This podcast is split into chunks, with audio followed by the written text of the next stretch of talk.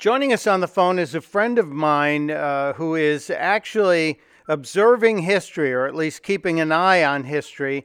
It's my friend Dr. Gina Loudon, author of Mad Politics. She's also a radio host and a conservative pal.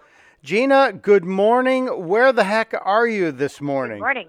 Well, I am in Broward County, and uh, we are here uh, ready to do the hand count of the votes. It's called the valid votes versus the invalid votes. And so we have very specific instructions. We have very specific credentials. Um, it's uh, it's going to be an interesting morning. There's one big line of, of Democrats and then another big line of Republicans. And uh, so far, very congenial. Lots of police around. Lots of lots of uh, canvassing too. There are DeSantis and Nunez signs within my sight, tons of flags. Um, you know, there are cardboard cutouts of the president, and I believe we're supposed to have a couple of uh, appearances by people like I believe our own GOP chairwoman Ronna McDaniel and others.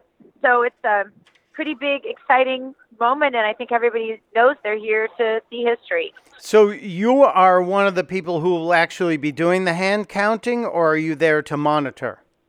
Yes, uh, I will actually be participating as a judge in the hand count. So looking at the ballots and um, making a determination, reporting anything that I see that looks suspicious, and um, and that kind of thing. So we have again very specific instructions of how we go over these. There are three different stacks.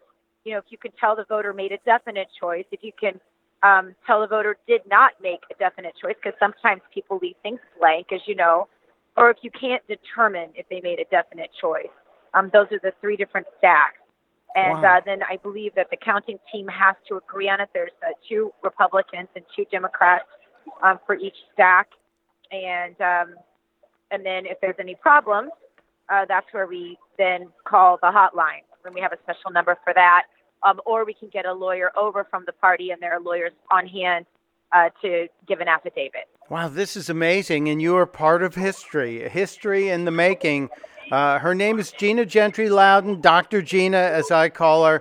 She's just one of the good ones, one of my pals. And uh, you, you got to check out her book, too. It's wonderful. How, it helps keep people sane, Gina. I really appreciate it. yeah, the book is Mad Politics, and it is available on Amazon. And I'd love everybody to get a copy of it. And I, I talked about these kinds of exact things. The, the next thing they're coming for, trust me, is our electoral college.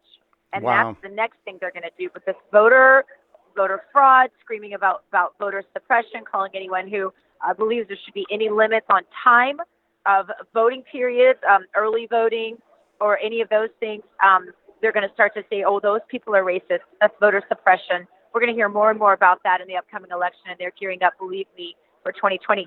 And I'll be reporting on this all day. People can go to my uh, Twitter feed, and that's at Real Dr. Gina. And I'll be keeping everybody updated on any of the happenings, any excitement here, and, and all the rest.